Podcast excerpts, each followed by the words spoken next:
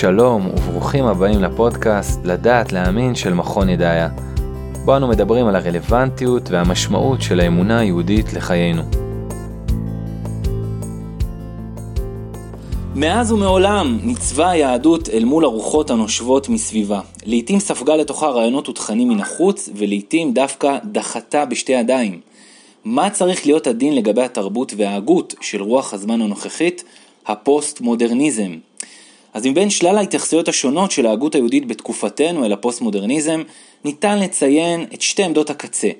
מצד אחד ניצבים רבנים והוגי דעות, לעיתים מאוד שונים האחד מן השני, כמו למשל הרב חיים נבון והרב דוקטור מיכאל אברהם, או מה שמכונה רבני ישיבות הקו, והם שוללים לחלוטין כל מפגש בין השניים, בטענה כי יהדות לא יכולה להתכתב עם הגות כה רדיקלית, הסוברת בין היתר כי אין כלל אמת בעולם, להיסטוריה אין שום כיוון, ודתות ולאומים הם למעשה הבניות חברתיות. מן הצד השני, ישנם כיוונים מכילים יותר, כמו זה למשל של הרב שגר ותלמידיו, המצויים דווקא בעמדה מקבלת, המנסה לכרוך יחדיו את הפוסט-מודרניזם עם היהדות והתורה. אז האם פוסט-מודרניזם באמת מעשיר את החיים היהודיים ומסוגל לתרום להם כפי שסבר הרב שגר, או שמא האם הוא סותר את מהות היהדות כפי שטוענים אחרים? אז כדי לברר זאת ועוד, אה, אני אומר שלום היום לשני אורחים מאוד מאוד מעניינים שעסקו בנושא המרתק הזה מזוויות שונות. האורחת הראשונה שלי היום היא אוריה מבורך. בין היתר יועצת הלכה מטעם המכון להכשרת מנהיגות הלכתית במדרשת לינדנבאום ומלמדת במקומות שונים כמו מכללת הרצוג. מבורך היא דוקטורנטית בתוכנית למגדר באוניברסיטת בר אילן ועמיתת מחקר במכון ארגמן לחשיבה שמרנית. בנוסף היא מקימת מכון אפרכסת להתמודדות החברה הדתית עם הפוסט-מודרניזם, ולאחרונה אף הוציאה בהוצאת מגיד את הספר "מה את מבקשת?" ספר על אהבה וגוף, העוסק בביקורת על התרבות המערבית והיחס שלה למיניות, תוך כדי שהיא מציעה הצעה אה, אלטרנטיבית אה, מתוך היהדות. לפני כארבע שנים אוריה כתבה מאמר שפורסם בכתב עת השילוח תחת הכותרת פוסט מודרניזם טוב ליהודים. שהוא בטח יהווה רקע לשיח שלנו. שלום לך, אוריה. שלום, איזה כיף להיות פה, תודה מתן. איזה כיף שאת איתנו, אה, תודה רבה. והאורח השני שלי היום הוא הרב דוקטור יוסי שטמלר. הרב שטמלר היה במשך שנים רם בישיבות הסדר, כאשר במקביל לכך עשה תואר שני ודוקטורט בפילוסופיה, דוקטורט אשר עסק בהגותו של רבי שניאור זלמן מילדי, הלא הוא בעל התניא. בשנים האחרונות הרב שטמלר מכהן כרבה של אוניברסיטת חיפה, כרב קהילת מניין הנוער בנווה שאנן, וכמרצה במוסדות אקדמיים שונים.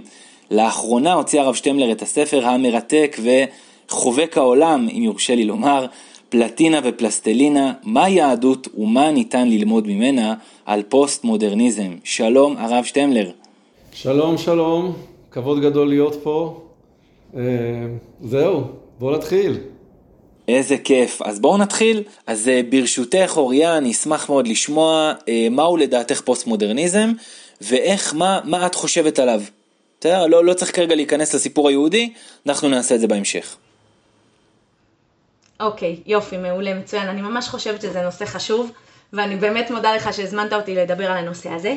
אה, אני שמה לב שבשיח הציבורי, הדתי, יש, אה, משתמשים במילה פוסט-מודרניזם כסוג של אה, כזה קולבויניק כזה, אתה יודע מה זה קולבויניק? זה כן. כלי שמכניסים אליו את כל הג'יפות הזה. כן. כן, כן, אשכנזים שכמונו. אז, אה, אז משתמשים בזה כאילו, אוי, פוליטיקת הזהויות, פוסט-מודרניזם.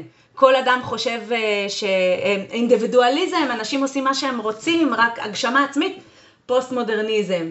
אה, הכל יחסי כוח, פוסט מודרניזם. האמת ששלושת הדוגמאות שנתתי עכשיו הן לא פוסט מודרניזם, הן דווקא דוגמאות אה, ששייכות בכלל למודרניזם ולא לפוסט מודרניזם, ולכן כן חשוב לי לעשות איזשהו סדר קצר ביחס שלי לעניין הזה, ואיך שאני תופסת את זה. Uh, כשאני מסתכלת על מה מחריב את החברה ואת העולם המוסרי שלנו ואת העולם הדתי שלנו, ואני אגב עוסקת בזה המון, אני מאוד, אני מרגישה שאנחנו ממש ממש במאבק במלחמת תרבות, יש המון המון גורמים שאנחנו באמת אה, נתונים ב... ב, ב, אה, ב עוד פעם, יש המון המון גורמים שמאיימים, שמאיימים ומסכנים את השלמות הרוחנית והמוסרית שלנו. ואני רוצה לאפיין את הגורמים האלה וגם לא רק לעשות אה, דיאגנוזה של הבחנה מה הם, אלא גם לתת איזושהי פרוגנוזה, איך להיאבק בהם, כן? אז כשאני עושה את זה, לי מאוד מאוד חשוב לדייק. למה? כי פוסט מודרניזם, אחד המאפיינים הבסיסיים שלו זה שהוא כלי של פירוק, נכון? הוא כלי של פירוק. ואת מה הוא מפרק? הוא מפרק את המודרניזם. ואם אני מזהה שתופעה מסוימת שמאיימת על, על השלמות המוסרית של החברה שלי היא תופעה מודרנית, אני יכולה להשתמש בפוסט מודרניזם ככלי לפירוק התופעה הזאת, כדי לבקר אותה, ואני אכן עושה את זה בספר שלי, מה את מבקשת, אני משתמשת במתודה הזאת, ובדף פייסבוק של אפרכסת, שכל הזמן בא ומבקר תרבות, ואני באה ומראה איך אני בעצם משתמשת בכלים האלה, כדי לבקר ו, ו, ולהתגונן אפילו, כן, מפני התופעות האלה. אז אני כן אתן פה ממש בקצרה את ההגדרות אה, שאני עובדת איתן, ויכול להיות שהן יהיו גם ככה לטובת המאזינים. בכבוד. אה, כן, יופי. אז הפוסט-מודרניזם בעצם נחלק לש, לשלוש תופעות. יש את ה... בעצם נתחיל עם שתיים, נתחיל עם שתיים ואז זה יסתעף לשלוש. הפוסט-מודרניזם בעצם נחלק לשתי תופעות, המצב הפוסט-מודרני וההגות הפוסט-מודרנית. אני לא המצאתי את המונחים האלה, מונחים שקיימים, אפשר לקרוא עליהם. המצב הפוסט-מודרני זו מילה נרדפת לתרבות, תרבות ההמונים, התרבות הפופולרית, מה שקיים במדיה, מה שקיים בשיחות סלון, בין אנשים, זה, זה המצ, המצב הפוסט-מודרני בדרך כלל אמ, הוא חומר למחקר סוציולוגי, כן, אנשים מתחום הסוציולוגיה הם אלה שיבואו ויגידו, וואו, אנחנו ממש במצב תרבותי פוסט-מודרני. אני, אני בהמשך, אם תרצה, אם תרצה, אתן דוגמאות לזה, אבל בגדול, כל פעם שאנחנו מסתכלים על התרבות ואומרים, וואו, איזה שטחי, איזה פריצות, אה, איזה, איזה, איזה, כן, כל, זה, זו תחושה שמתעוררת כלפי תרבות פוסט-מודרנית. אוקיי? והתרבות הפוסט-מודרנית, אני באופן אישי נוהגת לבקר אותה ולהגיד שהיא בעייתית. לעומת זאת, יש לנו את ההגות הפוסט-מודרנית, ובתוך ההגות הפוסט-מודרנית, שזה משהו אחר כמעט לגמרי, כן? בתוך ההגות הפוסט-מודרנית פה זה מסתעף לשני זרמים.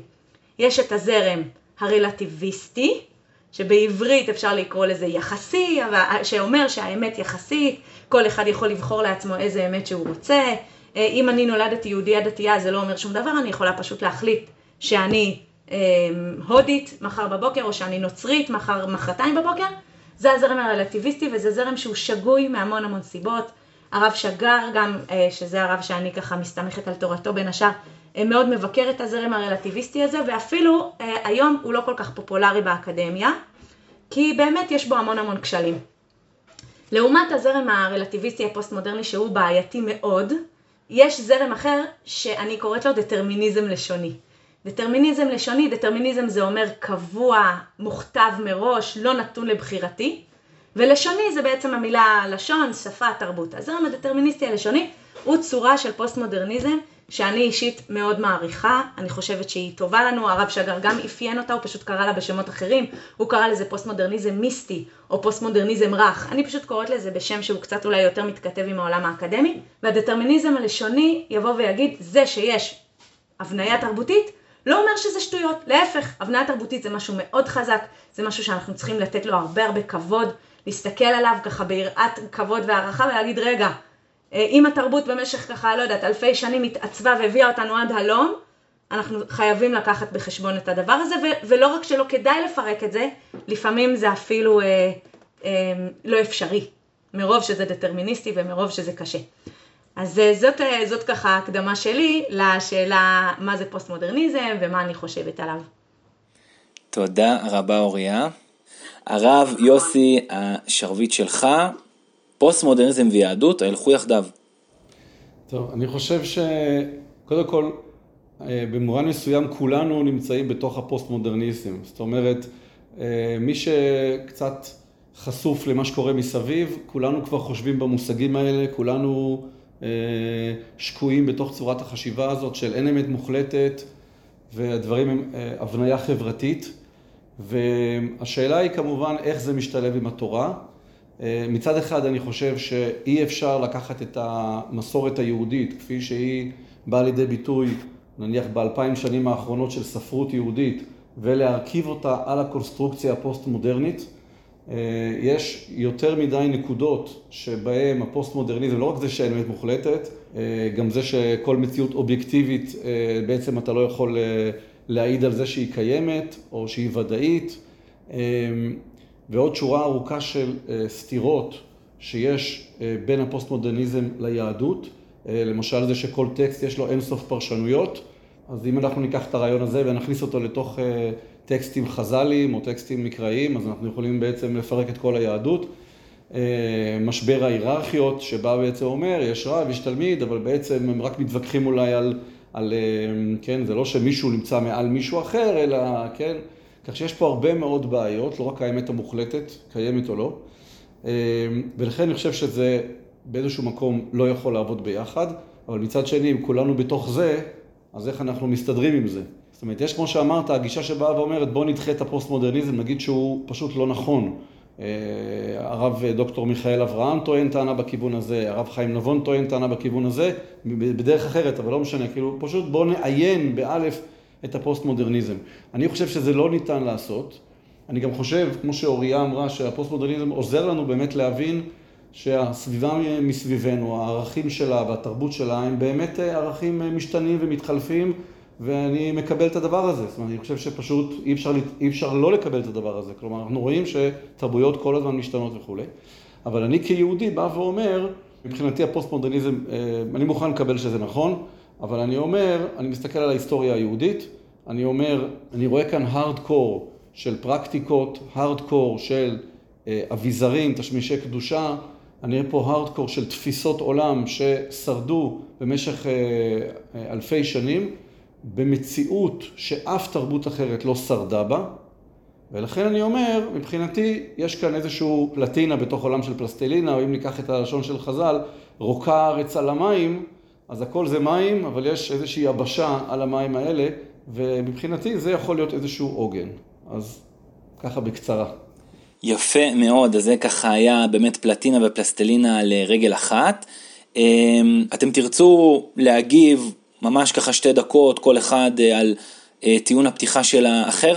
אוריה, אולי נתחיל איתך. זהו, אני, אני רק רוצה לשאול את הרב יוסי, ואני חושבת שאולי גם המאזינים היו רוצים יותר להבין את המטאפורה של פלטינה ופלסטלינה. אם תוכל להסביר אותה יותר. כן. טוב, באמת תשאלו אותי. כי היא טובה, כי היא טובה.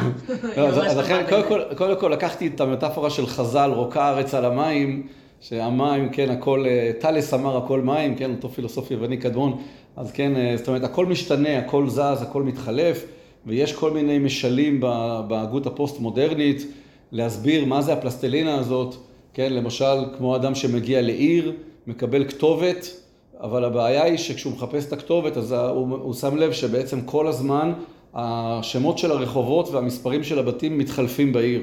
אז אין לו סיכוי להצליח למצוא את הכתובת, כי הכל כל הזמן זז. זה נגיד מטאפורה שמשתמשים בהוגים פוסט-מודרניים כדי להסביר מה זה הפלסטלינה. אני חושב שזה דבר, זה מצד אחד. כשאני מדבר על פלטינה, אני מדבר על זה שבסופו של דבר, אם יש כאן תרבות שהצליחה לשמר כנגד כל הסיכויים וכנגד כל התרבויות האחרות, שבאמת כל הזמן עברו שינויים ותחלופות, והיהדות היא לא רק איזה אוסף מאוד דליל של מנהגים או של הלכות או דברים מהסוג הזה, שזה קיים גם בדתות אחרות. יש בספר, אני מצטט את פרופסור ליבוביץ', ששואלים אותו, תראה, יש נצרות, יש אסלאם, יש יהדות, הוא אומר, חבר'ה, המושג דת הוא בכלל לא יכול לחול על שלושת הדתות האלה באותו מובן. היהדות נכנסת לך לשולחן, היא נכנסת לך למיטה, היא נכנסת לך לכל דבר שאתה עושה בחיים. זה לא קיים בדתות אחרות, כך שמדובר כאן על דת שבאופן חסר תקדים היא עמוסה בפרקטיקות ובתשמישי קדושה וכולי. ואני אומר, כיוון שזה עבר, באמת כשיהודים היו מפוזרים בכל העולם, אני רואה בזה סוג של פלטינה. ומה שאולי אני אוסיף, משפט אחרון, וזה מאוד מחדד את העניין של הפלטינה והפלסטלינה, יהודים היו גם פלסטלינה. זאת אומרת, יהודים אכלו את המאכלים המקומיים, לבשו את הבגדים המקומיים, הייתה להם ארכיטקטורה המקומית, הם דיברו את השפה המקומית, כלומר הם נכנעו להבניה החברתית שהייתה במקומות שבהם הם חיו. כי כמו שהפוסט-מודרניזם אומר, זה המצב חברים, אנחנו כולנו תוצאה של הבניה חברתית. אבל איפה זה נעצר? זה נעצר בהלכה.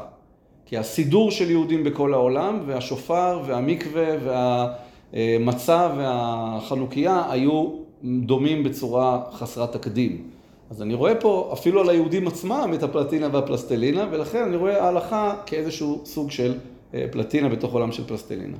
מעולה, הרב יוסי, אני חושב שהצלחת להנהיר את הטיעון המורכב שלך בצורה מאוד מאוד אה, ברורה ופשוטה. אמ, אוריה, את מאוד סקרנת אותי בפתיחה שלך, דווקא בגלל שהתחלת אמ, מהמילה סכנה. זאת אומרת, יש בפוסט מודרניזם סכנה, ובתור מישהי שמאמצת או אה, טוענת שאפשר לשלב את היהדות וההגות הפוסט מודרנית, אה, הדבר הזה באמת עניין אותי. איזה, איזה תופעות חברתיות את מזהה בתור סכנה שמגיעות יחד עם הפוסט מודרניזם? כן, אז, אז שוב פה אה, אנחנו נחלק את זה לשני ההיבטים של הפוסט-מודרניזם שבעיניי הם שליליים, שזה המצב הפוסט-מודרני והרלטיביזם. המצב הפוסט-מודרני שייך לתופעות של אה, תפיסה מאוד מאוד מאוד שטחית של, אה, של מושגי פנימיות, עומק ואינדיבידואליזם. למשל, אני נותנת דוגמה, כן? אנשים היום אה, מסוגלים להצמיד כמעט לכל רעיון או לכל פעולה איזושהי מילה יפה ועמוקה, ובטוחים וככה מולכים שולל אחרי, ה, אחרי השפה ובטוחים שזה באמת עמוק ואפשר ככה להכשיר, אני נותנת בספר שכתבתי במה את מבקשת וגם בדף הפייסבוק של אפרכסת, אני נותנת כל הזמן דוגמאות לדברים האלה, איך מישהו יכול לבגוד באשתו, שהוא מאוד מאוד אוהב אותה, הוא באמת אומר אני זה, אבל, אבל הלכתי אחרי הלב שלי, וה...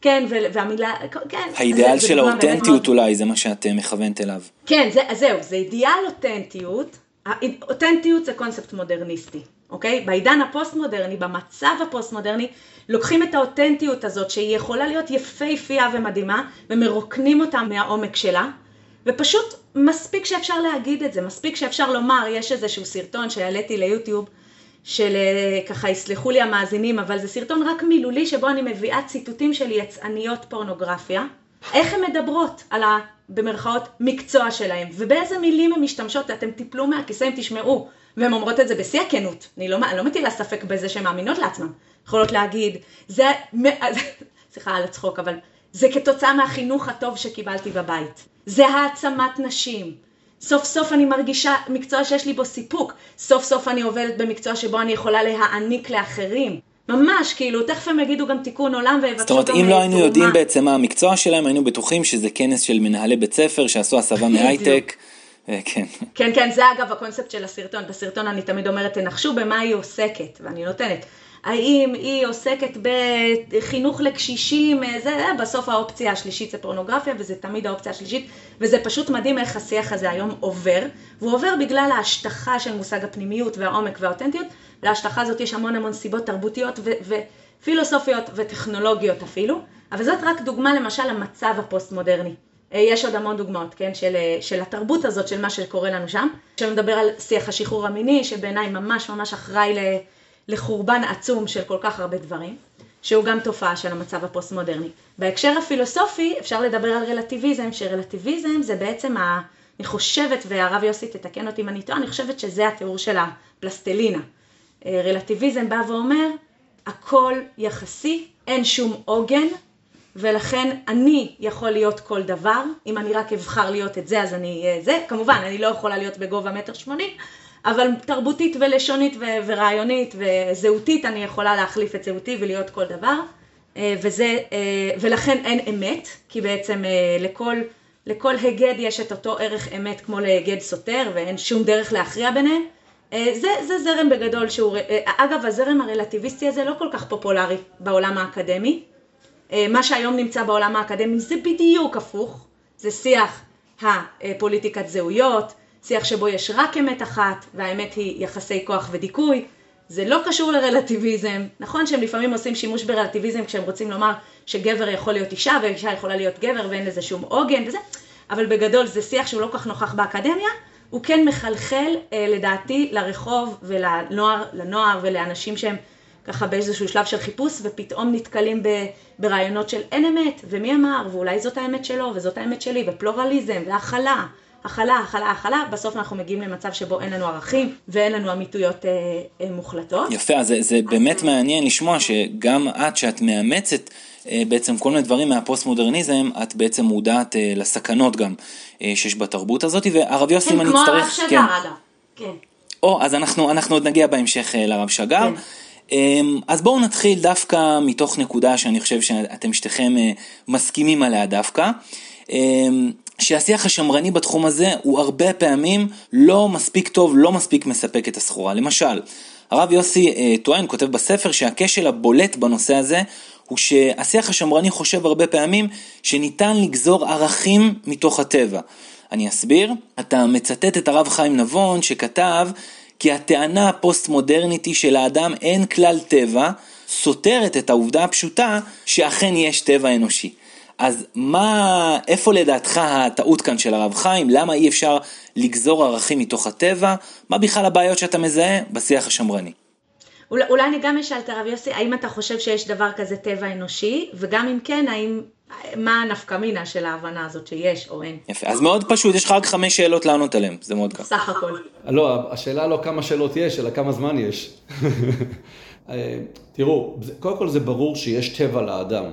כן? האדם הוא קודם כל חומרה, בסדר? וזה ברור שאם אתה לא נותן לו לאכול, הוא מת, ו, אה, וזה ברור שכן, בסולם הזה של מאסלו יש דברים שהוא צריך, והם יותר גבוהים והם יותר נמוכים וכולי וכולי. אף אחד לא יתכחש שיש לאדם טבע, ואם פה אוריה הזכירה את הנושא של אה, מגדר, אז יש חוקרים שבאים ואומרים, זה ברור שהמוח הנשי והמוח הגברי יש להם פיזיולוגיה אחרת, יש להם תפקוד הורמונלי אחר, זה ברור שזה שני יצורים שונים.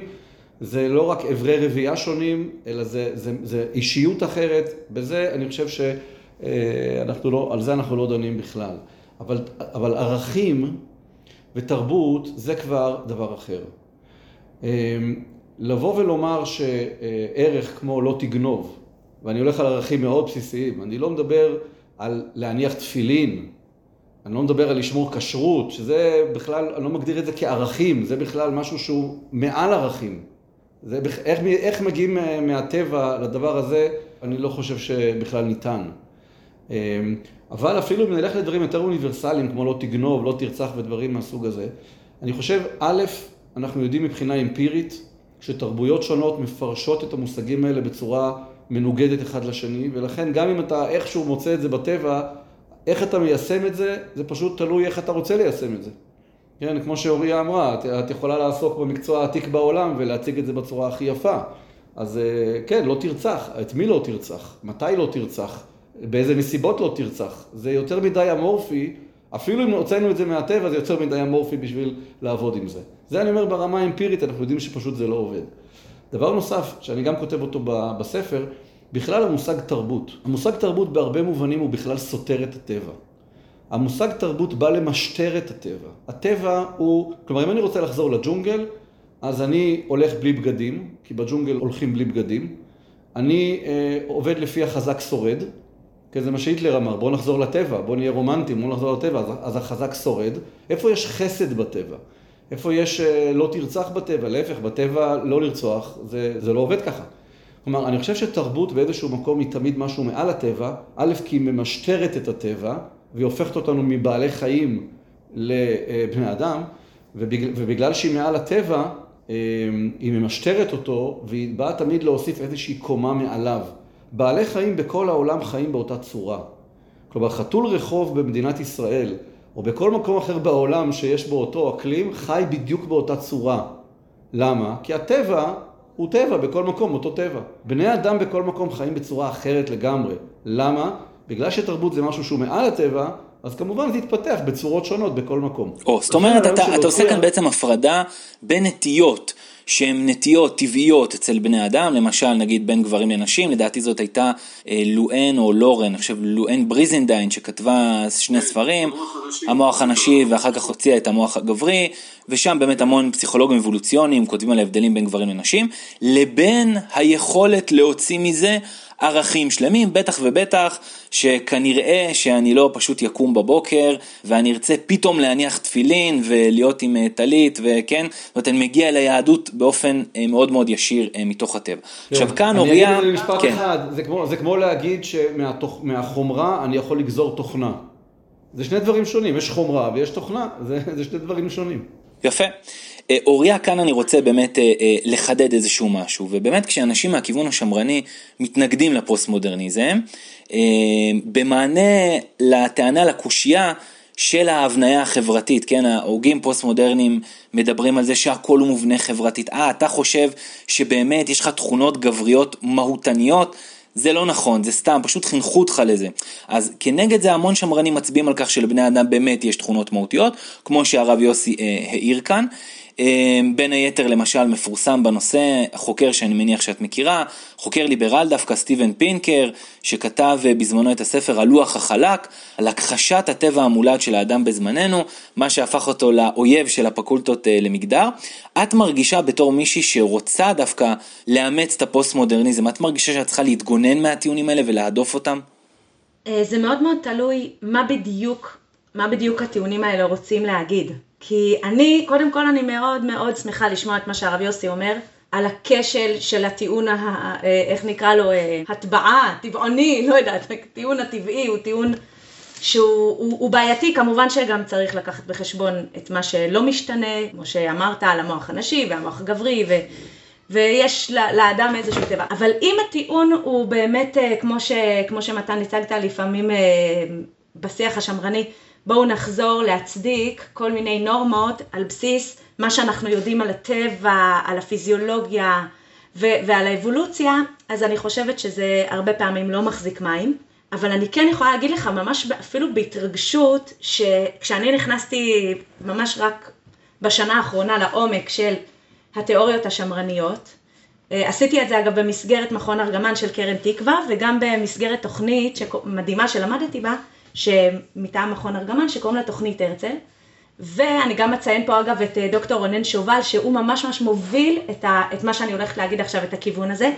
זה איזשהו כיוון ששם המון המון המון דגש על הכוח של ההבניה התרבותית כדי להצדיק רעיונות שמרניים ולהצדיק מוסדות תרבותיים שהם, שהם אה, בני אלפי שנים ולהצדיק צורות חשיבה ואפילו לפעמים להצדיק סטריאוטיפים כאלה ואחרים אה, בהקשר נגיד המגדרי, שהם לא חייבים להיות פוגעניים ודכאניים בהכרח, אלא לפעמים אפילו קונסטרוקטיביים ובונים וטובים. אז אני אומרת שיש משהו אה, בטיעונים השמרניים, שכן, אני מרגישה צורך להתגונן, זה לא להתגונן מהם, אלא זה פשוט להגיד, וואו, זה, זה לא... זה לא מתכתב עם האופן שבו אני, ויכול להיות שגם הרב יוסי שותף לתחושה הזאת, אולי אני אגיד אנחנו ותתקן אותי אחר כך, זה לא מתכתב עם האופן שבו אנחנו מעריכים את, ה, את העוצמה של ההבניה התרבותית, את האופן הבאמת באמת רחב ידיים שבה היא מחלחלת לכל אחד ואחד מאיתנו ולתרבות של... זה לא מעריך את זה מספיק ולכן אנחנו צריכים, אה, אנחנו צריכים טיעון שייקח בחשבון את העובדה שכולנו, לא יודעת אם להגיד כפופים להבניה התרבותית, עשויים מחומרים תרבותיים. אה, אני לא יודעת אם מה שאמרתי עכשיו, יכול להיות שזה היה מופשט מדי, אני יכולה לתת את זה יותר דוגמה, למה, איך, איך, איך טיעון של הבניה תרבותית הוא בעצם טיעון שמרני. אפשר, אפשר לגמרי, כן, נשמח. אוקיי, אז uh, למשל, uh, אני פשוט לא רוצה להיכשל בלשוני ולהגיע לאיזה שהן מסקנות מאוד מאוד אנטי פמיניסטיות. אני מנסה לחשוב על דוגמה שהיא לא מהתחום המגדרי, ואני מנסה רגע לחשוב על דוגמה שבה אנחנו בעצם אומרים, תראו, איך נדע אם uh, התנהלות חברתית מסוימת היא טובה או לא טובה, כן? איך נדע אם היא טובה או לא טובה? אז המסורת השמרנית, היא נותנת המון המון קרדיט למה שעבד עד היום.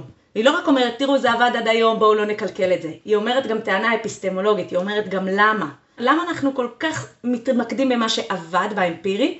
בגלל שאנחנו מאמינים שיש פה איזשהו, אה, יש פה איזשהו, אה, אני אקרא לזה באמת במונחים השמרניים, יד נעלמה, שמארגנת את התרבות בצורה שאנחנו לא יכולים להקיף אותה ולדעת עליה את הכל.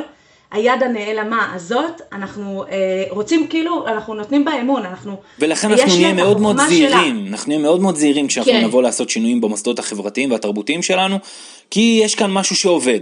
כן, נכון, ואם אני אחזור, אני אחזור לאיזושהי דוגמה ששמעתי לא מזמן, אה, איזשהו מישהו שמלמד בישיבת הסדר כזאת פלורליסטית, אמר לי, תראי, התלמידים שלי באים אליי ואומרים לי, אתה יודע, אנחנו כבר יודעים ש, שגבר ואישה זה הבניה תרבותית. מה אתה חוזר אלינו עם גבריות ונשיות? אנחנו הרי כבר יודעים שזה הבניה תרבותית, הם אומרים את זה כאילו אנחנו כבר יודעים שזה שטויות. יבוא השמרן הפוסט-מודרניסט מהסוג שלי ויגיד, וואו, רגע, רגע, גבר ואישה זה הבניה תרבותית? אוקיי, אוקיי, אנחנו צריכים ממש ממש לשמוע מה זה מספר לנו.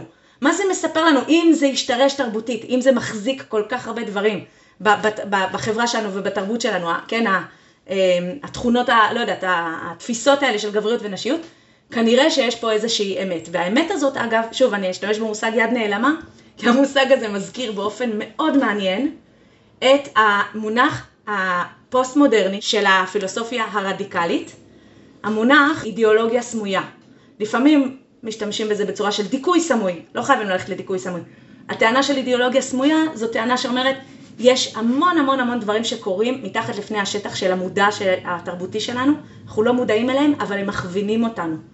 והדברים האלה אנחנו יכולים, אם אנחנו בזרם רלטיביסטי, אנחנו יכולים לחשוף אותם ולהגיד, טוב, גילינו אתכם, אתם לא באמת, אתם רק uh, סתם, בואו ניפטר מכם. ואם אנחנו בזרם של דטרמיניזם לשוני, אנחנו יכולים להגיד, רגע, וואו, יש פה איזה, יש פה איזה משהו שהוא גדול מאיתנו. הסמוי הזה, היד הנעלמה הזאת, מה שאנחנו לא מסוגלים להבין. כן, למשל, רק סליחה על, על הזרם של הדיבור, אני אגיד עוד דוגמה, כן? אמ, האם, אני, אני כאילו שואלת אתכם שאלה רטורית, האם קשר רומנטי מיני בין אב לביתו הבגירה, האם הוא מוסרי?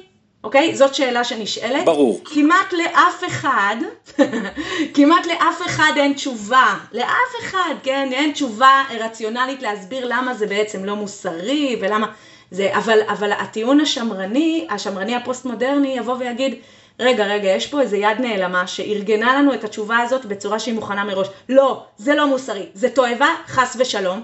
ואנחנו לא בהכרח צריכים עכשיו לפתוח את זה ולהסביר למה. לפעמים אנחנו יכולים פשוט להישען אחורה ולסמוך על היד הנעלמה הזאת שהיא מכוונת אותנו למקום הנכון עבורנו. יפה, אז האמת שזה מעולה. אה, בעזרת היד הנעלמה, את ממש הובלת אותנו למקום אה, הבא שאליו הייתי רוצה לקחת את השיח, כי בעצם, בעצם מה שאת אמרת פה, אם אני צריך לקחת את זה למילים שלי בצורה פשוטה, בעצם את אמרת, אפשר, לא צריך לדאוג מהסיפור של הבניות חברתיות. אולי הזהות שלנו ואולי התרבות היהודית שלנו גם כן היא סוג של הבניה חברתית, לא צריך להילחץ מזה בכלל. זה אפילו סבבה. אמ, הרב יוסי, אתה טוען שעיון היסטורי, לדעתך יכול ללמד המון על יהדות, דווקא אם אנחנו ניקח את הרעיון הפוסט-מודרני על הבניות חברתיות וננסה להחיל אותו על היהדות. מדוע? אני חושב שעד שהפוסט-מודרניזם הגיע, אה, אנשים בכל העולם האמינו שיש להם את האמת המוחלטת בכיס. דרך אגב, לא צריך להגיד אמת מוחלטת, אמת זה חייב להיות מוחלט. יש אמת או אין אמת. כל שאר הברברת זה... אין אמת יחסית ואין שתי אמיתות, יש אמת. האמת שלי זה בעצם משהו שהוא לא, נכון, אין דבר כזה אמת שלי. אין דבר כזה אמת שלי, יש אמת וזהו. רואה פה את אוריה רוצה להגיב עוד מכן. פה נקודת המחלוקת. אוקיי, לא, לא, אני מדבר כרגע ממש ברמה הלוגית אה, לשונית. אמת זה, נכון. אמת זה דבר, אין פה, אין אמיתות, זה סתם, לא משנה. בכל מקרה, אנשים חשבו, עכשיו, בעצם... זאת אומרת שיהודי יסתכל אה, מסביבו על התרבות שבה הוא חי, לא משנה איפה הוא חי. הוא אומר, הוא מאמין שהאמת אצלו, אני מאמין שהאמת אצלי, וככה העולם מתנהל. וזה די קשה להתמודד בצורה כזאת, כי אתה מתמודד עם אנשים שמאמינים שהאמת אצלם, וזה חתיכת, אה, כן, פרויקט.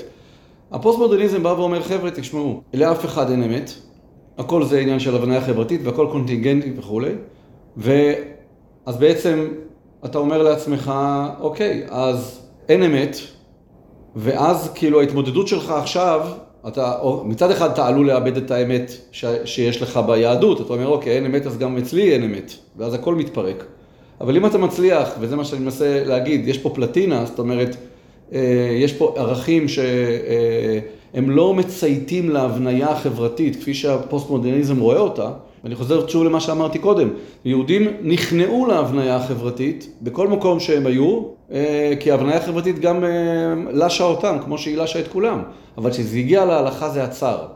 אז אני אומר, אוקיי, אז אתה אומר, בואנה, זה יכול לעזור לנו, בגלל שאני לא, אה, אנשים כבר משוכנעים שאין אמת, ואנשים כבר משוכנעים שהכל זה הבניה חברתית, אז אני בעצם זאת אומרת, ההתמודדות כאילו היא, היא, היא כבר יכולה להיות הרבה יותר קלה. כמובן שגם אתה פה נחשף לסכנה שזה ידבק בך.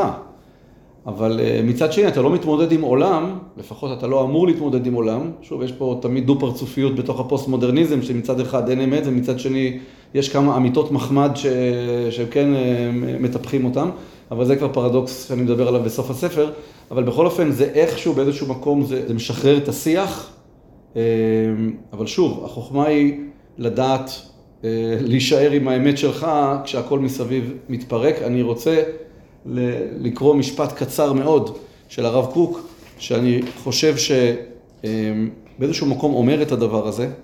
אה, הוא אומר את זה באיגרת אה, מ"ד, תן לי כן. לנחש. יש. כן, יופי, מאיפה אתה יודע את זה? אתה פשוט יודע את אגרות הרב אה, בעל פה, זה יפה. בעל פה, הכל בעל פה. אז אולי גם תגיד את הציטוט, כי אני כרגע אה, מחפש אותו ולא לא אותו. עד כדי כך, רב יוסי, אל. תגזים. ואולי בינתיים אני אגיד אה, ציטוט אחד שאתה מצטט מלייבוביץ' בספר, שאני חושב שמתמצת מאוד יפה את מה שאתה ניסית לטעון כרגע. אתה אומר בשם לייבוביץ', היהדות כישות היסטורית, כישות שאותה אנו מתכוונים להמשיך ולא להמציאה מליבנו, יהדות זו לא התגלמה במשך שלושת אלפים שנה, אלא בתורה ובמצוות, ומעולם לא הייתה לה התגלמות מוחשית אחרת, כן? עכשיו פה אני רוצה רגע לעצור אותך לשנייה, בתור מישהו שמכיר את לייבוביץ' המון שנים, אבל ככה לא נמנה בקרב אה, חסידיו. אתה חושב שההמשכיות היהודית הזאת היא מופיעה אך... אני אגלה לך רגע כן. משהו. אה, אני מספיק זקן בשביל להתכתב עם לייבוביץ', יש לי מכתבים ממנו, ואפילו בשביל וואו. להיפגש איתו. נפגשתי איתו אצלו בבית. אז אני מהדור שעוד, לא ש... כמו שאתה אומר, אני לא מסכים אה, עם הרבה דברים שהוא אמר, אבל אני עוד מהדור לא שהיה מכיר מסוגל- אותו רק מהספרים, כן. אני עוד מהדור שהיה מסוגל לדבר איתו face to face, ויש לי מכתבים ממנו, אז כך שכן, אבל זה סתם הערה ביוגרפית. אה, ש... טוב, כן. מעניין, מעניין. אמ, לייבוביץ' באמת שם את הדגש על הלכה. אתה חושב שיש גם מקומות בעולם האמונות והדעות שאנחנו רואים בעצם שהיהדות היא פלטינה יציבה וממשיכה שהולכת קדימה? כי אני, אני, אני אגיד לך את האמת, הסיפור הזה שזה נמצא רק בהלכה, יש בזה קצת אה, משהו מבאס טיפה, כן? תראה, אני חושב, ש... אני חושב שהוא, שהוא הקצין את הדברים, אה, ואני חושב שאפשר למצוא גם גבולות גזרה בתוך עולם האמונות והדעות אה, היהודי, אבל אני, אני לא נכנס לנושא הזה בספר, בגלל שאם אתה רוצה אה, לעשות את הדברים בצורה אמפירית והיסטורית, אז בסוף אתה צריך להיאחז בדברים שהם אה, מה שנקרא מוחשיים, ולכן אני הולך לתוך עולם ההלכה, שברור שבעולם ההלכה גם היה הרבה פחות פלורליזם, היו גבולות גזרה הרבה יותר ברורים, ואם אתה שם את ההלכה כסרגל, קל לך מאוד, יחסית, להגיד, כן, הדוסומטר הזה, קל לך מאוד להגיד מי נמצא בפנים, מי נמצא בחוץ.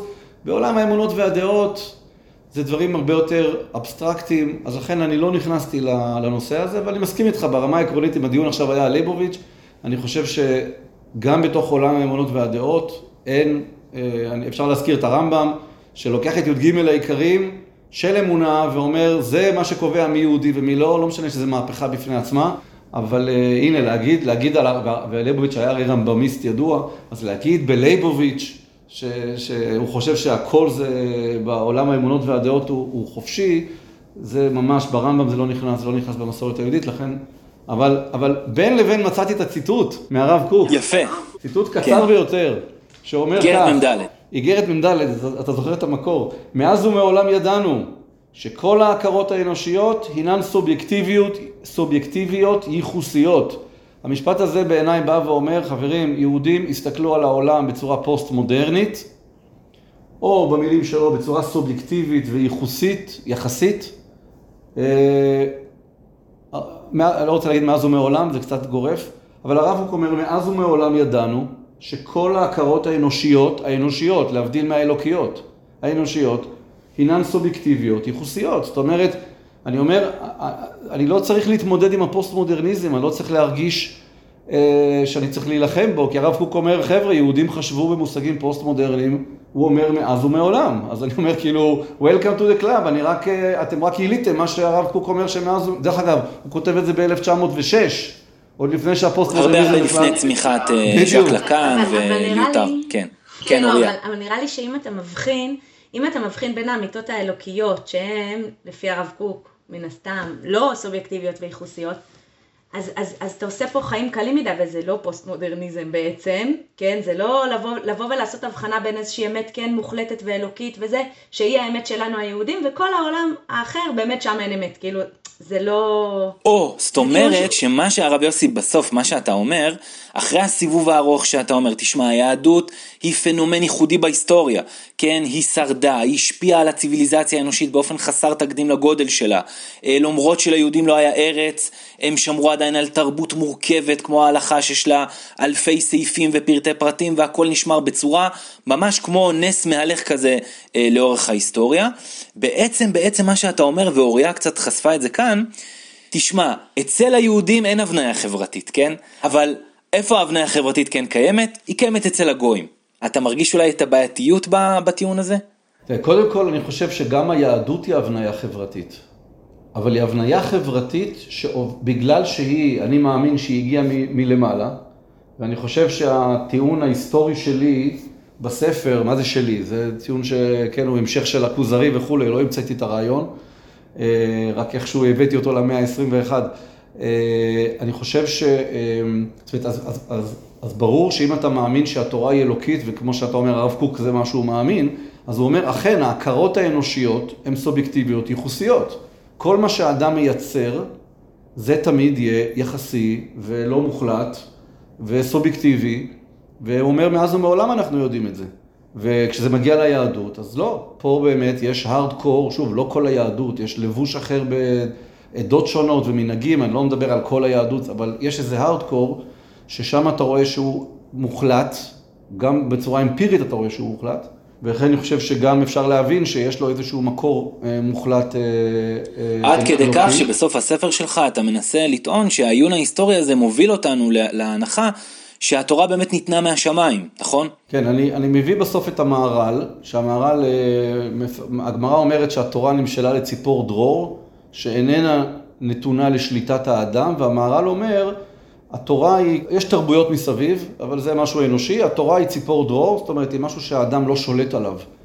אה, אני גם מזכיר, בדוקטורט שלי, כמו שאמרת, הוא היה על ההגות של בעל התניא, ובעל התניא מדבר על זה שכל היצירות האנושיות הם תוצר של, של ממלא כל עלמין, כן, המונח הקבלי הזה שבעצם בא ואומר מה זה ממלא כל עלמין, כל מה שנמצא בתוך העולם, כל הדברים הסופיים, והתורה היא מגיעה מסובב כל עלמין, כלומר היא, מגיעה מהאינסוף. וכשאתה לוקח משהו אינסופי ואתה מחדיר אותו לתוך העולם הסופי, הסופי לא מסוגל לשנות את האינסופי. אה, הסופי מסוגל לשנות את כל מה שהוא מייצר, ולכן כל דור הדברים משתנים ותרבויות מתחלפות וכולי, אבל כשמוזרק לתוך העולם תוכן אינסופי, אז הסופי פשוט לא יכול לשנות אותו. אה, ונכון, ככה אני באמת אה, מסיים את הספר. אני חושב שהספר מראה, שוב, אנחנו לא מדברים פה על מתמטיקה, זה לא שתיים ועוד שתיים, אני מוכיח לך שזה ארבע. אבל בגדול אני חושב שזה מראה שיש פה תופעה ייחודית, פנומן ייחודי בהיסטוריה, ולכן אה, אפשר לראות פה באמת משהו שאולי הפרשנות שלו שזה אלוקי. אני אומר, פרשנות כמובן זה דבר פתוח, אפשר להתחיל להגיד, היו פה סיבות סוציולוגיות וזה, אני לא משתכנע מאף תיאוריה כזאת, כי לדעתי כל תיאוריה היא יותר מדי מקומית ויותר מדי זמנית, והיא לא מצליחה לחבוק את כל הקיום היהודי, שהוא באמת, אני מנסה לתאר אותו בחלק הראשון של הספר, שהוא יותר מדי מפותל בשביל שאיזשהו מודל אחד יתיישב עליו. ולכן אני אומר, בוא נגיד שזה, אני, אני רואה בזה איזושהי אה, הדגמה לכך שזה אלוקי, אז כן, זה ה... יפה, אוריה, את יושבת ושומעת כאן את השיח של הרב יוסי, שהעם היהודי הוא כן. עם בעל פנומן ייחודי, בשפה הקלאסית היינו קוראים לזה אולי העם הנבחר. אה, זה שיח שבתור מישהי שהפנימה חלקים, אה, כמו שדיברנו מקודם, חלקים נכבדים מההגות הפוסט-מודרנית, הוא שיח מעניין, זה שיח שמרגש אותך, את יודעת, אה, רועי יוזביץ' כשראיין את הרב יוסי אמר, זה ספר שמרים, זאת אומרת, הוא, הוא מרים לך בתור, אם אתה יהודי ואתה קורא את זה, כן? זה, זה, זה מרים לך? כן, כן, זה מרים לי, אני מסכימה, מה שכרגע שמעתי בשם, שמרים לי כיהודייה, כן? כן. בשם אה, הרב יוסי, מאוד, אה, זה מאוד מעניין, אני חושבת שאני גם מסכימה, אני אוהבת מאוד את החלוקה בין אה, הלכה כפרקטיקה, כמילים, כמעשים, לבין עולם ההשקפה, שהוא עולם שהוא לא נתון למשטור, והרמב"ם אכן חידש חידוש גדול ולא בהכרח, כן, מוכרחים לקבל אותו. כאשר ניסה למשטר את עולם המחשבה. אה, עולם המחשבה היהודי לא נתון למשטור, כל, כל הספרים שלא מחייבים אותנו הלכתית, אלו ספרי מחשבת ישראל, פרשנות, פילוסופיה יהודית, חסידות, קבלה וכדומה. והספרים שכן ממשטרים, אני אומרת ממשטרים באהבה, אני מאוד בעד משטור, זאת לא מילה שלילית בעיניי, הספרים שכן ממשטרים ומחייבים אלו ספרי מעשה, מה אתה צריך לעשות, מה אתה צריך להגיד, ולא בהכרח מה אתה צריך לחשוב ולהאמין בו ולהסכים איתו, אוקיי? החלוקה הזאת היא מאוד מאוד כן, נכונה בעיניי. כן, אבל אני שוב, את, את יכולה להסכים למונח עם נבחר? זאת אומרת, יש עם אחד שבמהותו, כן, זה לשם, לשם בסוף הרב יוסי הולך. יש כאן איזושהי לא, מהות. לא, לא, שנייה, שנייה, כן. רגע, פה, פה סליחה, שאני, סליחה שאני מתערב, אני לא מדבר על עם נבחר, אני מדבר על תורה. מה שהוזרק, מה שהוזרק לתוך העולם הסופי זה התורה. ומי שנצמד לתורה הזאת, אז הוא מקבל את ה... אז הוא הופך להיות פלטינה, כי הוא נצמד אליה, ומי שלא, זה, זה פחות עניין של עם, זה יותר עניין של התורה. נכון, אבל פה יש כאן איזשהו עניין של קאץ', כי הרי אנחנו יודעים שהיהדות היא סוג של קונגלומרט אה, דתי-לאומי כזה, אה, ולכן... אבל אתה יכול, אתה יכול להתגייר, אתה יכול, אתה יכול להתגייר, ואתה מגוי הופך ליהודי, ואתה הופך להיות אה, פלטינה יחד עם היהדות. אתה יכול, דרך אגב, אני גם כותב בספר, אני מניח שאם גויים ישמרו שבע מצוות בני נוח בצורה אדוקה, הם גם יהיו פלטינה, כי זה תורה. הדגש פה הוא על התורה, הוא לא על העם, זה סיפור בפני עצמו. אתה צודק שזה, שצריך למצוא את החיבורים, אבל אני מדבר על התורה, אה, לא על העם כ, כאתנוס מסוים שיש לו כן. תכונות כאלה ואחרות. אבל, אבל אני, אני כן הייתי רוצה להוסיף לדיון אה, איזשהו רכיב שלדעתי כן חשוב כאן, כי, כי בעצם הדיון בין פל, אה, פלטינה לפלסטלינה הוא דיון דיכוטומי. אני בסדר עם דיכוטומיות, דווקא אני חושבת שלפעמים זה מאוד פרודוקטיבי לדבר בצורה דיכוטומית. פשוט במקרה הזה יכול להיות שחסרה לנו עוד קטגוריה, שזה פשוט קטגוריה של שלוש ולא של שתיים. אה, אני, אני בעצם רוצה לשיים את מה שהרב יוסי מדבר עליו במונחים שלקוחים מעולם פילוסופיה של השפה, של מסמן ומסומן. מסמן זה בעצם המילים או החומרים ש, שאנחנו מבצעים כשאנחנו מדברים או כשאנחנו מקיימים הלכה, והם עשויים מאיזשהו חומר, אה, כן, מאיזשהו חומר, כשאני משמיעה איזושהי מילה, וגלי הקול יוצרים את המילה כלב, אז אה, גלי הקול האלה בשילוב אה, מיתרי הגרון שלי, הם החומר שממנו עשוי המסמן. מסומן זה מה שקשור לעולם המשמעות. המשמעות של המילה הזאת, המשמעות של התפילה הזאת, המשמעות של הסוכה ושל, ושל השופר. ואני חושבת שמה שהרב יוסי בעצם אומר, הוא אומר, המסמן מתמיד איתנו והוא פלטינה. המסמן הוא פלטינה, ולכן אנחנו נצחיים, ו- ו- ואני מאוד מאוד מתחברת לאמירה הזאת. והמסומן, אני לא כל כך בדיוק יודעת איך הרב יוסי מתייחס אליו, אל המסומן, אל המשמעות, כן, אבל אני כן רוצה להגיד ש... שאני חושבת שאחד החידושים הגדולים של היהדות זה שהמסומן הוא מאוד חשוב, כן? חשוב לנו, ל, הוא לא, לא יודעת אם הוא הכי חשוב, אבל חשוב לנו לדבר על הסוכה ולחדש חידושים בתורה, ואנחנו כל היום רק עוסקים ב, בלדרוש ולחדש ולעסוק בעולם המשמעות, אבל המסומן הוא מתחלף. ופה הוא שייך לעולם הפלסטלינה, כי הוא בעצם מתחלף, עם כל דור ודור חושבים על הסוכה באופן אחר. כן, אתה אומר יהודים אה, מקיימים את אותה מצווה כבר אלפיים שנה, אבל בכל תרבות הם מטמיעים את הערכים ש, ש, שהם נמצאים בתוכה, אפילו בלי לפעמים לשים לב ובלי מודעות. ו, והנקודה הזאת היא, היא מה שמעניקה לפלטינה היהודית גם את הפלסטליניות שלה. את הפלסטליניות במובן החיובי, במובן המתגמש, במובן שיכול להתקדם, להתקדם עם ההתקדמויות המוסריות שלנו. וכשאני חושבת למשל על תורה מן השמיים, אה, אני מאוד, אה, אני מאוד אוהבת, אני לא יודעת אם לזה התכוונת הרב יוסף, אבל אני אוהבת את האמירה שהסוף לא יכול לעשות שום דבר לאינסוף, כן, התורה היא מגיעה ממקור אינסופי, אבל, ו, ולכן בתפיסה שלי אפשר לקחת את החומרים שמהם עשויה התורה, את הפלטינה הזאת של המילים, ולהבין שלפעמים הפלטינה הזאת היא באמת אה, ניתנה לתוך תרבות, והיא באמת ניתנה מהשמיים לפני אה, כך וכך שנים, לתוך תרבות מסוימת ודיברה בלשון בני אדם, והיום התפקיד שלנו זה לאפשר לפלטינה הזאת לשאת בתוכה כמה שיותר פירושים אה, שהם אה, מתאימים לתפיסת העולם שלנו כיהודים היום, אני לא מדברת על להתאים לתפיסת עולם הערבית, אני מדברת על תפיסת עולם יהודית משתנה ומתפתחת. בשורה התחתונה מה שאמרתי עכשיו זאת אמירה די ליברלית, לא כל כך שמרנית בעצם. למה? כי בעצם היא באה ואומרת אה, אפשר לאפשר להלכה להתגמש ולהשתנות ולהתקדם ועדיין לשמור על הרכיבים הנצחיים שלה, שאלו הרכיבים של המסמן, של המילים, וגם של המעשים, כן? לא יקרה שום דבר אם אנחנו נחשוב על נטילת ידיים באופן אחר ממה שחשבו עליו לפני 200 שנה, אבל לפעמים אפשר אפילו להגמיש את הלכות נטילת ידיים כדי, ולהתאים אותם למסמן שקבע המחבר בשולחן ערוך, כדי לא ליצור איזשהו, לא יודעת, עוול מסוים שהיום הלכות נטילת ידיים אה, יוצרת, כן? ומי יחליט, אם הדבר הזה כן. יתקבל? לא, אני אומרת, זה לא שזה ככה כל רב ופוסק מחליט לעצמו, זה כמובן כפוף לתנאים שההלכה עצמה כפופה להם, של התקבלות ציבורית, ושזה יהיה פוסק גדול, ושהציבור יקבל את זה. אה, אבל זה, זה עדיין כן קוטב שכאילו הייתי רוצה להצביע עליו. הרב יוסי, הייתי רוצה, אתה, אתה רוצה להתייחס? אני, אני, מסכים, אני מסכים, אין ספק שאנחנו מסתכלים על הסוכה בצורה אחרת לגמרי מאיך שהסתכלו עליה לפני אלפיים שנה ו-1500 שנה, אני מסכים, עולם הרעיונות כל כך השתנה ותפיסות העולם כל כך השתנו, ואנחנו, כמו שאמרתי בהתחלה, אנחנו כולנו בתוך הפוסט-מודרניזם, זה אף אחד לא יכול אה, לחזור כבר אחורה, כן, אנחנו, זה כבר בלתי הפיך.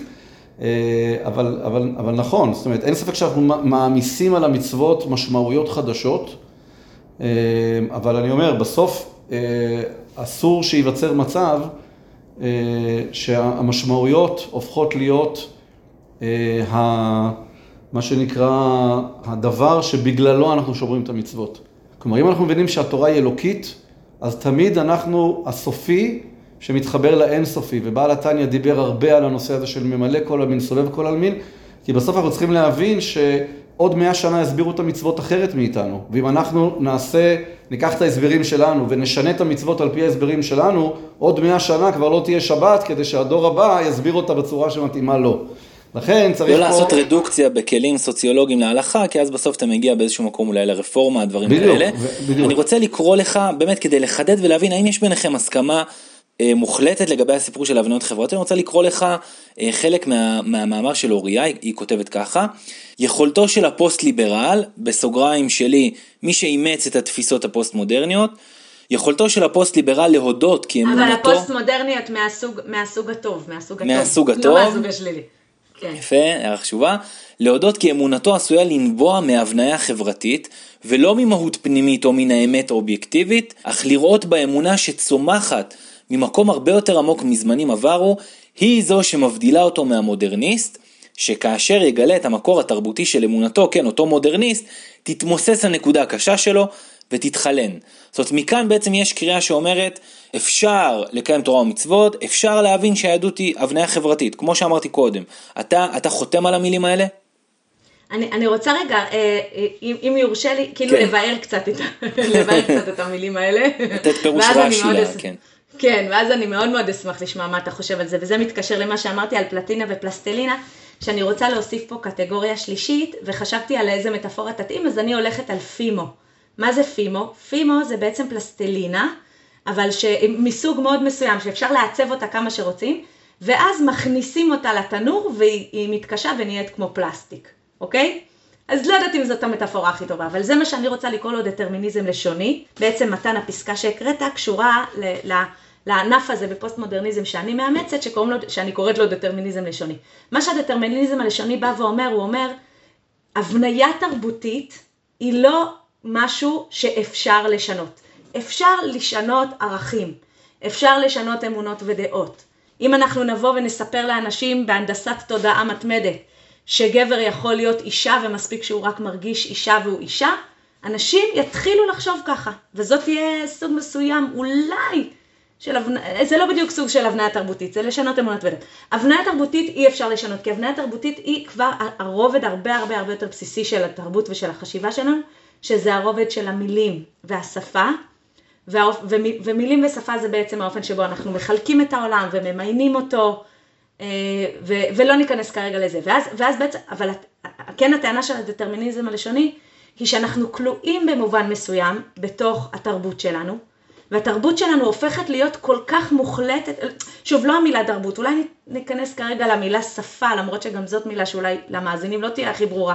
מה זה אומר שאנחנו כלואים בתוך השפה? אבל לצורך העניין, אנחנו כלואים בתוך השפה ברמה כזאת, שאנחנו לא באמת יכולים לקרוא תיגר על זה, אנחנו לא באמת יכולים לטעון שאנחנו יכולים להיות גם הודי וגם דתל"ש וגם, אה, וגם נוצרי וגם לא, אנחנו כלואים בשפה היהודית דתית שלנו, וכל מה שנותר לנו לעשות ביחס לשפה הזאת, זה או לקבל אותה באהבה, והרב שגם מדבר על קבלה עצמית מתוך בחירה מחודשת וזה, או למרוד בה. מרד זה כמובן לא, אה, זה לא אותה קטגוריה כמו פשוט נולדתי, בא לי להיות הודי. מרד זה סיפור אחר לגמרי. מרד זה משהו שיש בו מגבלות שאנחנו כל הזמן מנסים לפרוץ, ויש לנו נקודת התייחסות שאנחנו כל הזמן מנסים לפרק אותה. אז, אז בעצם הדטרמיניזם הלשוני בהקשר הזה, הדתי, הוא בא ואומר, אוי ואבוי, גילית שאת דתייה, ואם היית נולדת סינית, אז היית סינית. אוי ואבוי, את לא צריכה לחשוש מהדבר הזה. כי העובדה זהו, זאת אומרת, אני, שאת... אני חושב, אני חושב שהשיח של רבי יוסי כן. ינסה לבוא לאותה אישה דתייה ולהגיד לה, תראי, היהדות זה פנומן מטורף, זה משהו, זה, יש בה אמת אלוקית. יש כאן משהו אובייקטיבי כן. שהוא נכון ברמת האמת, כמו שפעם היו נוהגים להתייחס למילה אמת.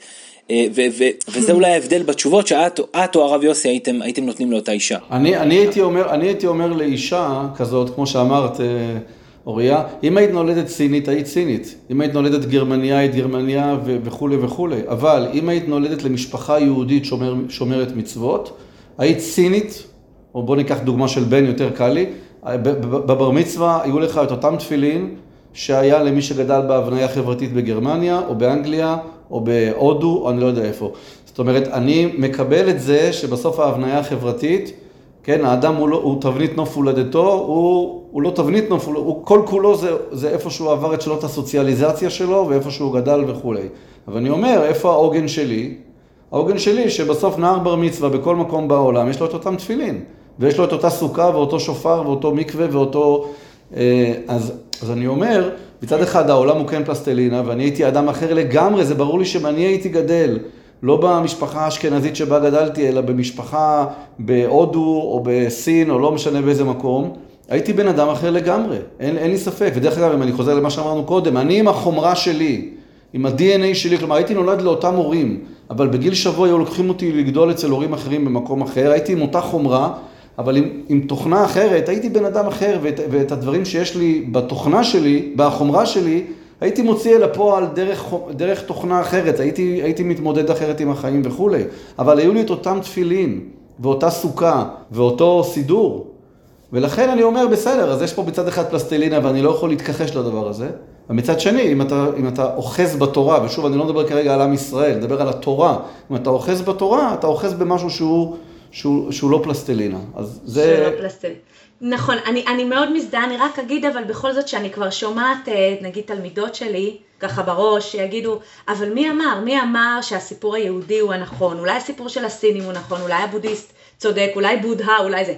ו, ומה שהרב שגר מחדש, זה בעצם לבוא ולהגיד, אפשר להאמין ולהזדהות, ו, וממש להילחם עד חירוף נפש על האמת שלך, כיהודי, גם בלי שתהיה לך תשובה מוחלטת ואובייקטיבית ואוניברסלית לשאלה מי אמר. אתה יכול לוותר על השאלה הזאת, לוותר, זאת אומרת, לוותר על הצורך בתשובה, לשאול אותה ולוותר על הצורך בתשובה, והיכולת הזאת היא מגיעה ממקום, שוב אני אומרת, של דטרמיניזם לשוני, כי הדטרמיניזם הלשוני אומר, יש לך אמת מאוד מאוד חזקה. התרבות שלך היא משהו מאוד מאוד חזק ואתה יכול לעבוד איתו.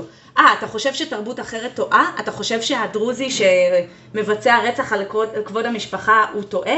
אין בעיה, אתה, אתה צודק, זאת אומרת, הוא באמת טועה, ואתה תלך עכשיו לדבר איתו, ולנסות לשכנע אותו, ולשנות את האמונות והדעות שלו. יכול להיות שבדרך הוא גם קצת ישכנע אותך, ואז זה יכול להיות באמת מסוכן.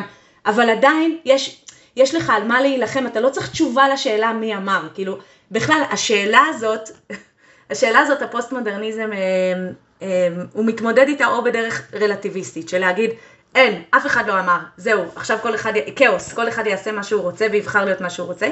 והדטרמיניזם הלשוני מתייחס אליה במובן של, מה? אתם צריכים תשובה לשאלה מי אמר? מה זה רלוונטי מי אמר? זה, זה, זה, זה האמת שלך, זה האמת שלך, לך איתה. נכון, נולדת עוד יותר טוב, אם נולדת לזה זה אומר שזה עוד יותר חזק אצלך. מדהים, אז זה גם הזהות שלך עוד יותר טוב, לך על זה. אז פעם נוספת בשיח הזה אוריה בעזרת היד הנעלמה מובילה אותי לנקודה הבאה. הרב שגר, אולי גם תהיה הנקודה האחרונה שאנחנו ככה אה, נבחון אותה. אז באמת אה, הרב יוסי הרב שגר כותב בלוחות ושברי לוחות, האמונה אינה מבוססת על נימוקים והוכחות. לא צריך פלטינה, פלסטלינה, אה, אלא על הנכונות של האדם להתחייב ולהאמין בערכים שבעקבות הכרעתו הופכים להיות מחייבים ומוחלטים. לכאורה זה נשמע נהדר. אז מה הבעיה שלך עם התפיסה של הרב שגר? תשמע, קודם כל אני חושב שאני אני מסכים שהעולם הפוסט-מודרני, כמו שאוריה אמרה קודם, הוא מאפשר לך פשוט לא, לא לתת דין וחשבון לאף אחד. כאילו, אני הולך עם הגיל בגבה הזאת ובאוזן ההיא, ואין שיפוטיות ואין ביקורתיות ואין אמת, אז כל אחד עושה מה שהוא רוצה, וזה בהחלט משחרר אותנו מהצורך להתמודד, כי חיה ותן לחיות ונגמר הסיפור. השאלה הגדולה היא, האם אחרי שאנחנו אה, כבר לא נתונים לביקורת, נניח, אה, אנחנו גם מוצאים אה, טעם ונקודה קונסטרוקטיבית שבגללה אנחנו נשמור את המצוות. זאת אומרת, זה לא מספיק להגיד סור מרע, אוקיי, אין ביקורת ויש לגיטימציה לעשות מה שרוצים. דרך אגב, בסוגריים אני אומר, אני לא חושב שזה נכון. העולם מאוד מאוד מבקר אותנו, והעולם מאוד מאוד אה, לא נותן לנו רוח גבית. עם כל הדיבורים על פלורליזם וכולי וכולי, אבל זה... זה מי זה אותנו כשאתה אומר אותנו? למי אתה מתכוון? את האדם, את האדם הדתי, בסדר? את כן, האדם כן, הדתי, נכון. אני... אה, זה. בטח. אבל, אבל, אני. אבל לכן אני לא מקבל את זה שאין ביקורת, יש המון ביקורת, אפילו אם ברמה ההצהרתית אומרים לך, תשמע, חיה ותן לחיות, תעשה מה שאתה רוצה, אנחנו שוחים נגד הזרם, כמו שיהודים אלפי שנים שחו נגד הזרם. אבל נגיד שאין ביקורת, ונגיד שאנחנו חיים בעולם ניטרלי, כל אחד יעשה מה שהוא רוצה. בסדר, נגיד, נגיד שזה המצב הפוסט-מודרני. אני אומר, עדיין, כדי שאני אשמור שש שעות בין בשר לחלב, או בשביל שאני יצום ביום כיפור, או בשביל שאני אוותר על כל כך הרבה דברים שהיהדות לוקחת ממני, אני, ו, ו, ואין מה לעשות, זה, זה המצב. אני צריך סיבה קונסטרוקטיבית. זאת אומרת, כל הסיפור של הרב שגר לבוא ולומר, חבר'ה, אנחנו לא צריכים להצדיק את עצמנו בפני אף אחד. כי חיה ותן לחיות, העולם הוא פוסט-מודרני. אני אומר, שכוייך, נגיד שזה המצב, אני לא מסכים, אבל נגיד תיאורטית שזה המצב. אבל זה, זה רק אומר שאנחנו כרגע לא מותקפים. אבל מי אנחנו? למה ש... אני אומר, יש התקפה מבפנים. למה שאני, למה שאני אשמור אה, אה, הלכות כשרות? אני עובד במקום שאנשים אוכלים מסביבי כל דבר. למה אני צריך לכל הזמן להסביר לאנשים שאני לא רוצה לאכול? למה אני לא יכול להשתלס? כדי לשמור את היהדות, אומר, גם אם הייתי על הירח, אין תרבות מסביבי, אין חילונים, אין אתאיסטים, אין כלום, רק אני. למה שאני אשמור מצוות? למה שאני לא אראה איזה סרט שאני רוצה? זאת אומרת, פה צריך לבוא עם טיעונים חזקים, קונסטרוקטיביים. והרב שגר שם את האצבע במקום נכון, חלקית אני חושב, שאין ביקורת ותצדיק את הדברים מתוך עצמך. בסדר, אז אני לא נותן דין וחשבון לאף אחד. אבל, אבל, מה, אבל למה שאני לא אוכל אה, חזיר? זאת אומרת, פה צריך... אבל בסוף מה אני פה, מספר לזה- לעצמי לא כשאני רוצה- הולך לא לישון, רוצה- כשאני הולך לישון בלילה ושם את הראש על הכרית, מה אני מספר לעצמי? בסדר, אוקיי, אני כן... אוריה, את שומעת פה את הרב יוסי שאומר, הרב שגר בסוף בשורה התחתונה, זה לא מספיק בעולם שלנו. מה את אומרת? נכון, אני אה, נאלצת להסכים איתך. אני חושבת לא שהרב טוב שגר לי, נתן, לא פ- טוב לי. וזה לא טוב, זה... אני חושבת שהרב שגר נתן פתרון מאוד מאוד חשוב לסוג מסוים של אנשים. ואני יודעת מניסיון שלי כמח... כמורה, כבר אה, 15 שנה, גם במדרשה ו... ותיכון, ושאנחנו מדברים על הנושא הזה ואני נותנת את הפתרון השגרי, כמה זה טוב, כמה זה משחרר, כמה זה מאפשר לבנות פתאום להגיד, וואי, אני לא צריכה להצדיק כל הזמן את הזהות הדתית שלי. אני יכולה פשוט להגיד ככה, ואני לא, כמו שאימא אוהבת את הבת שלה ככה, ולא בגלל שום סיבה חיצונית, וואי, פתאום, פתאום זה משחרר. אבל בהחלט יש בנות ובנים ואנשים שהם מראש מגיעים בלי נקודה קשה. הרב שגר מכנה נקודה קשה את, ה, את הזהות הזאת שלך שאתה, כן, אתה לא תתפשר עליה, שהיא פשוט אתה ואתה... יש לו, כן, דיבור גם, גם על זה שלפעמים זה, זה, זה דורש ממך מחירים, לכן זה קשה, זאת נקודה קשה. ויש אנשים שמגיעים בלי הנקודה הקשה הזאת, הם באמת יותר אה, כאילו פלואידים רעיונית, והם יותר אה, מעורערים גם אולי, ו- ואז הרב שגר לא עוזר להם. השאלה היא, מה כן יעזור להם? אני, אני שואלת את הרב יוסי, למשל, אתה אומר, צריך לעשות את זה בצורה קונסטרוקטיבית, אז אם תוכל לתת איזושהי דוגמה, יכול להיות אולי שתרגיש שזה מצמצם מדי לתת דוגמה לא, לא, קטנה. אני- אני אגיד כאילו, לך- בוא אני אגיד נפתור לך- את שאלות האמונה במשפט אחד. אני אגיד כן, לך מה, קשה. אני, אני אגיד לך מה אני חושב.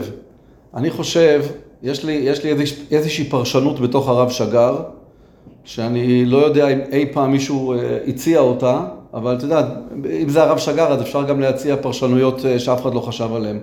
יש בארבע מקומות, בארבעה מקומות בספר שלו, כלים שבורים, אה, לוחות ושברי לוחות. הוא מדבר על זה, ואני אני אקרא כמה ציטוטים. הוא מדבר על זה שהחינוך צריך להתחיל כמו החינוך החרדי. בסדר? עמוד 82, הערה 23. הוא אומר, לדעתי בשלבים הראשונים עדיף דווקא חינוך חרדי, הבנוי על תפיסה, אה, תפיסה ביתית שאינה פוגשת כלל את האחר ואת הפרספקטיבה החיצונית. בעמוד 133 הוא כותב, תנאי בסיסי לכך, כאילו לכל הפתיחות לפלורליזם, הוא הקדשת השנים הראשונות של הלימוד דווקא לקודש והתרחקות מהתוכן והכלים המערביים כמקובל בחינוך החרדי. עכשיו, אני לא אמשיך לקרוא ציטוטים, אבל יש לי פה בעמוד 225, עמוד 434, מי שרוצה שיפתח ויראה. אני חושב שהרב שגר, יש בעיה בכלל בהבנה שלו. עכשיו, אני לא למדתי אצלו, אז יכול להיות שאני... זה, אני, הוא יהודי גדול שנולד ב-1949. יהודי שגדל בבית וגן, בנתיב מאיר, בישיבת אה, כרם דיאבנה, בישיבת הכותל, שום דבר שקרוב לפוסט מודרניזם. כמו שאת אומרת, הייתה לו הנקודה קשה. והוא כותב בארבע מקומות בלוחות ושברי לוחות, צריך להתחיל מהחינוך החרדי. הפלורליזם והפוסט-מודרניזם, הוא מגיע אצלו לדעתי כשכבה על גבי הנקודה הקשה. איך יוצרים את הנקודה הקשה, זה לא הפוסט-מודרניזם שמסוגל ליצור אותה. עכשיו, אני מסכים, יש אנשים שבאים ואומרים, תשמע, אני התעייפתי כבר מלהצדיק את, את התפיסת עולם שלי מול העולם. אה, כבר אין לי כוח לזה, אין לי תשובות לזה. טוב לי עם זה, ואין לי מה להגיד לאחרים, פשוט טוב לי. אז אומר לו הרב שגר, יאללה, חיה ותן לחיות, אתה חי בעולם שאתה לא צריך להצדיק שום דבר, אתה רוצה ללכת עם הגיל בתוך ה... לעשות עגיל בתוך האישון שלך, תעשה, אף אחד לא יגיד לך כלום, סבבה, חבר'ה, זה עולם חופשי, תעשה מה שאתה רוצה, שוב, אני לא מסכים עם זה, כי העולם הוא לא חופשי ואנחנו שוחים נגד הזה, אבל נגיד שברמה הפילוסופית זה נכון. אבל את הנקודה הקשה, הרב שגר, לכן לדעתי, הסיפור, גם, גם הביוגרפיה של הרב שגר, וגם הכתיבה שלו, אם מסתכלים על ארבעת המקומות האלה, שכשאני קראתי את לוחות ושברי לוחות, אמרתי, פה זה מתחיל. והוא אומר את זה בעצמו. ואז כשכבה של fine-tuning או של התמודדות, זה, תלביש על זה את הפוסט-מודרניזם, בסדר, אין לי בעיה אם זה משחרר אותך, אבל זה לא הנקודה הקונסטרוקטיבית, זה לא, הנקוד, זה לא מה שיוצר את הנקודה הקשה. ואיך יוצרים את הנקודה הקשה? הוא עונה על זה בעצמו. החינוך החרדי, עכשיו מה זה חינוך חרדי? אנחנו לא נלך כולנו עכשיו לחיידר אה, זה, אבל כמו שהוא אומר, לחשוף את האנשים לפלורליזם ולרב גוניות ולאחר בשלב שכבר האהבה לתורה... הנקודה הקשה הזאת היא בנויה, יש את ה-DNA היהודי שכבר נמצא שם. ההבנה של הערך של התורה, ההבנה מה זה שבת, מה זה נותן לי, מה נותן לי זוגיות, על זה תבוא ותלביש. עכשיו, אני לא חושב שהרבה תלמידים של הרב שגר אולי יסכימו עם מה שאני אומר, אבל ככה אני מבין אותו, וככה אני מבין את ארבעת המקומות האלה שהוא מדבר על זה, כי אחרת אני פשוט לא יכול נכון. להבין מה... אני, אני חושבת, דווקא, דווקא שוב, אה, הרב יוסי שוב אה, מנסח לי מחשבות, ואני מאוד מסכימה איתך, מאוד מסכימה איתך. אני כן חושבת שהרב שגר היה מודע לזה, אני רק אגיד שהפוסט-מודרניזם אה, הוא לא צורת חינוך בשום שלב בהגות הרב שגר, זו לא צורת חינוך. חינוך זה מעשה שהוא כמעט לא פוסט-מודרני במהותו, כי יש לו, כן, הוא... אבל, אבל זאת כן צורה שיכולה לתת לנו אה, לגיטימציה לצורות חינוך לא מודרניות. צורת חינוך לא מודרנית, פרה-מודרנית, זה למשל צורת החינוך החרדית. הרבה פעמים אתה תראה בלוחות ושיר, ושברי לוחות ובהגות של הרב שגר, שהפוסט-מודרניזם הוא בעצם איזושהי הצדקה לאנשים מורכבים ואינטלקטואליים ומתוסבכים לחזור לחיות כמו סבא וסבתא שלהם. ולחזור, והוא אומר, וזה נכון, שהפוסט מודרניזם מאוד מאוד מאפשר לנו לחזור לאחור, כן, התקופה הפרה-מודרנית, כי מה שמאפיין את התקופה הפרה-מודרנית ואת התקופה הפוסט-מודרנית, זה ששתיהן לא מודרניות. המודרניזם הוא הבעיה, כן? אז, אז לחזור לצורת חינוך חרדית זה, זה משהו מאוד מאוד הגיוני, אם אתה פוסט-מודרניסט, אתה, להפך, כאילו, אתה, אתה אמור דווקא מאוד, זה, זה מאוד קוהרנטי בעיניי, זה לא איזה סתירה.